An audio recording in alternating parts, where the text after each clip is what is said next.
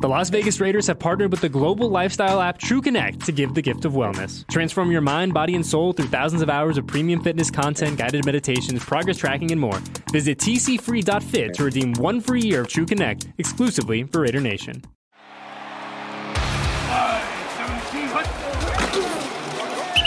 You're listening to the Raiders Podcast Network, your official home for all things silver and black.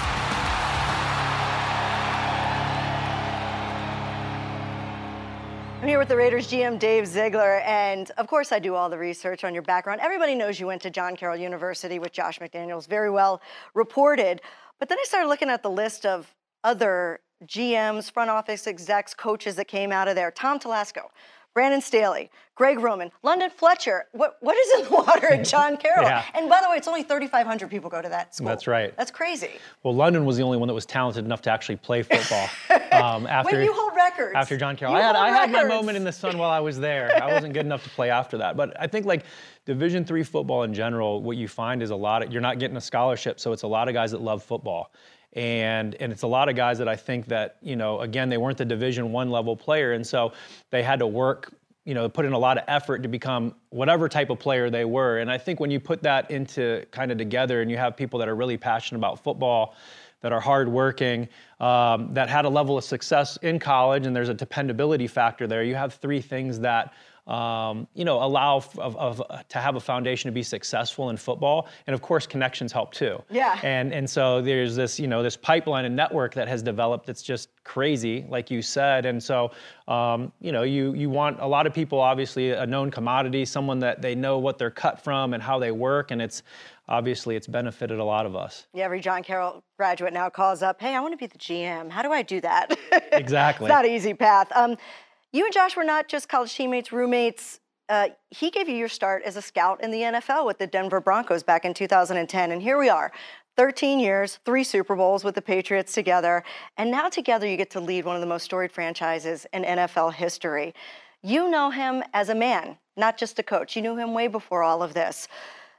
Tell me something about Josh McDaniels that we can tell Raiders fans that would make them continue to trust in him as a person and his vision with the Raiders. Yeah, I think it's a good question because I think there was, a you know, when his time in Denver, when he was 32 years old, there was a lot of, um, you know, different narratives out of Denver when he was there. And, and, and again, this is 12 years later. Uh, we all grow and, and change over that time. But um, I think that the, the one thing about Josh is just how caring he is and empathetic he is, and, and to, to the players and to staff.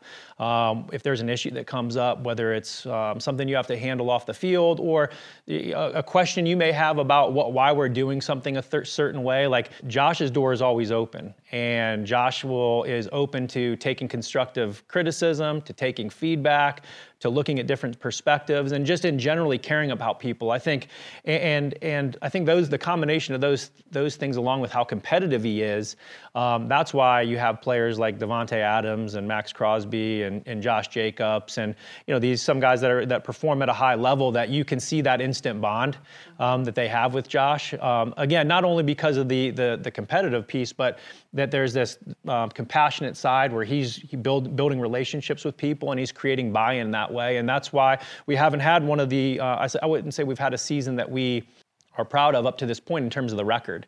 Um, but I just came out from practice, and you would, you know, think this team's getting ready to, uh, you know, compete for the playoffs right now because of the energy and the buy-in. And again, that's a foundational piece you need to have in place to have any type of success in this league. And, and Josh brings that to this team. So you guys start out together. Here you go, 10 weeks into the season, your first season as the Raiders, and, and you're sitting at two and seven. And the national media, everyone is calling for someone's head. Somebody needs to do something. And as a first time GM, you have this long term plan. It's, it's the long haul for you when you come in. How difficult was it for you to not second guess your approach and stay the course, which you ultimately did? I would be lying if you don't question those things. And I think it's healthy to question those things too, um, to, to make sure that you are uh, grounded in your approach and to look at things critically and make sure that you've made the right decisions and the, the, things that we believe in and, and the reason that we're, we've made these decisions are these the things that we're going to stand on. And those get tested when you're, when you're two and seven. And, and sometimes if you're seven and two, there may be some flaws, but they just get masked. And so um, it was a really important time for us, I think, in the, in the long range, in the big picture of, of us building um, this franchise into a, a, sustained winner that we want to because we looked at those things and we critically looked at them and we and we questioned them and at the end of the day we felt like you know what we stand on and what we believe in um, we're going to stick with it. We're going to we're going to um, stick with the approach and stick with our core beliefs.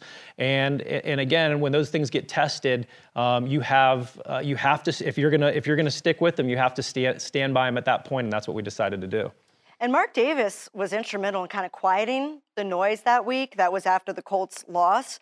Um, how did you interpret his public, unwavering support of Josh McDaniels and what was happening?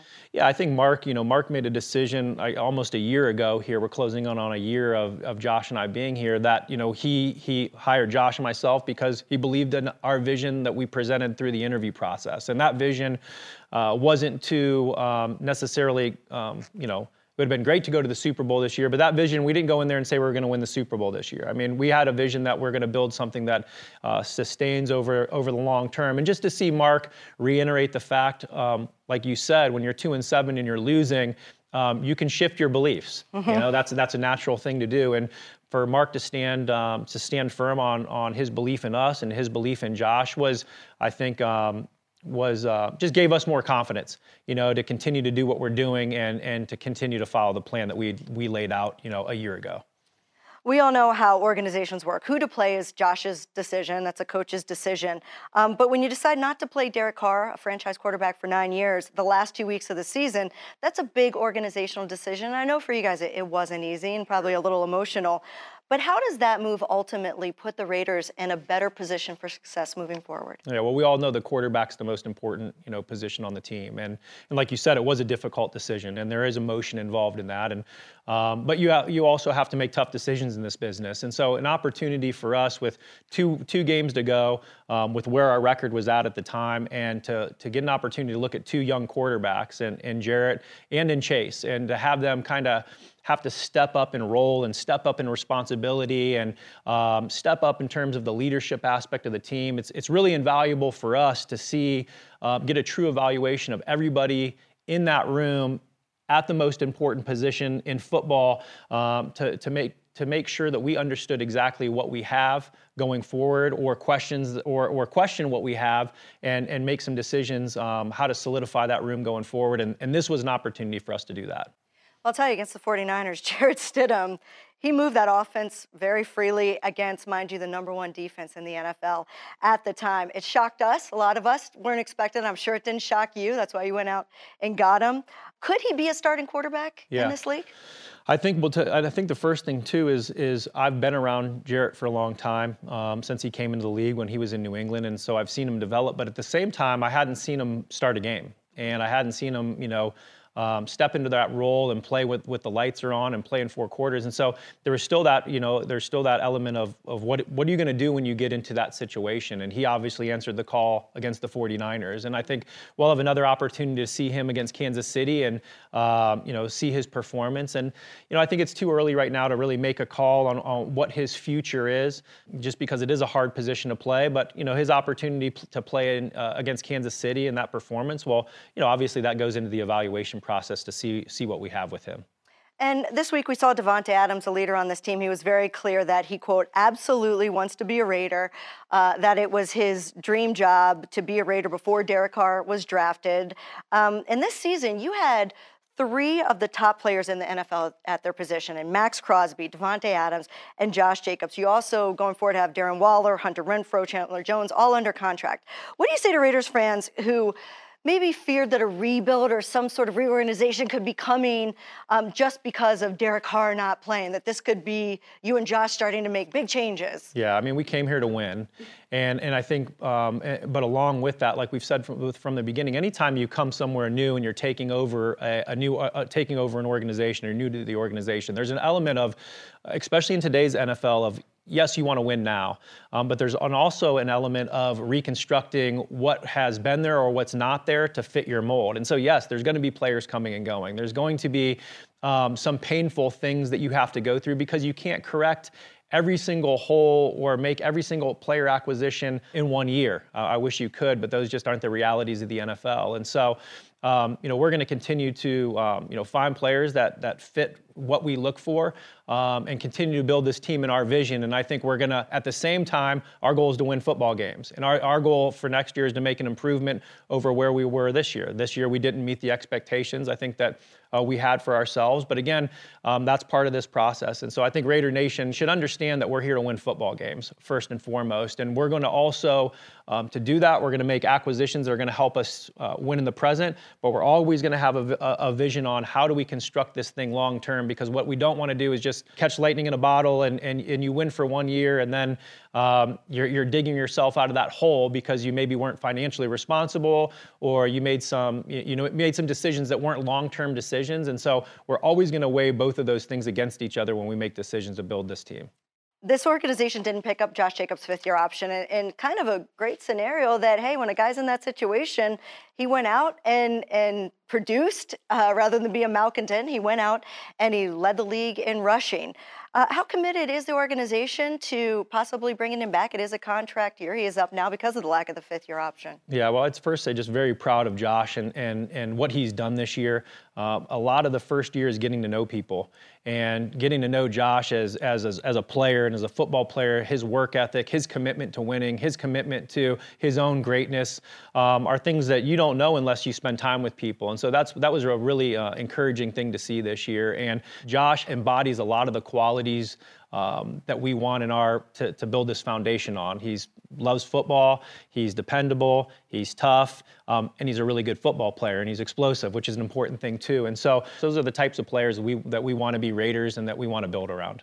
You go into your second year now as the GM about to start it. What is the next step in the evolution of the Raiders as, as we head into this offseason and into 2023? Yeah, I think the first step is along those lines is to kind of critically look back at this past year um, and critically look at the things that we felt didn't go well, decisions that maybe didn't go well, uh, and decisions that went well. But kind of look at the whole picture and kind of have an idea of where did we, where can we improve, and and I think that's the biggest thing as we go forward is taking self-reflection, um, having some, I'd say, constructive criticism uh, within the building and find solutions. And because everybody can come up with a, a, problem and identify a problem, but can you identify a solution? And a couple of things that we're doing in scouting right now is looking at this past year's free agency class and this past year's draft and looking where are some of the areas that we could have made better decisions that could have impacted the, the organization possibly in a better way. And I think that overall mindset of looking critically um, and setting ego aside and figuring out ways that we can improve going forward is going to be a big part of this offseason. It's going to be a big part of every offseason that we have. And I think another important part uh, that I learned in New England um, is you have to evaluate your team and you have to be honest in the evaluation of your team and, and understanding where are your strengths, where are your weaknesses, where are some different areas that you need to improve the team. And, and that's going to be a big focus here as we go through January and we go through February as we're leading into free agency and leading to the draft is making sure we're solidifying the things that we're strong on, improving our weaknesses, and making great decisions here for the future of the Raiders to, um, you know, continue to build this thing the way that we want to do it. Well, Dave, I know we're excited to see what you do with an entire offseason uh, here as it was kind of condensed last year. So, congratulations on making it through your first year as a GM, and we're looking forward to seeing what the future holds for the Raiders. Appreciate it. Thank you for listening to the Raiders Podcast Network. For all things silver and black, download the Raiders app and visit Raiders.com.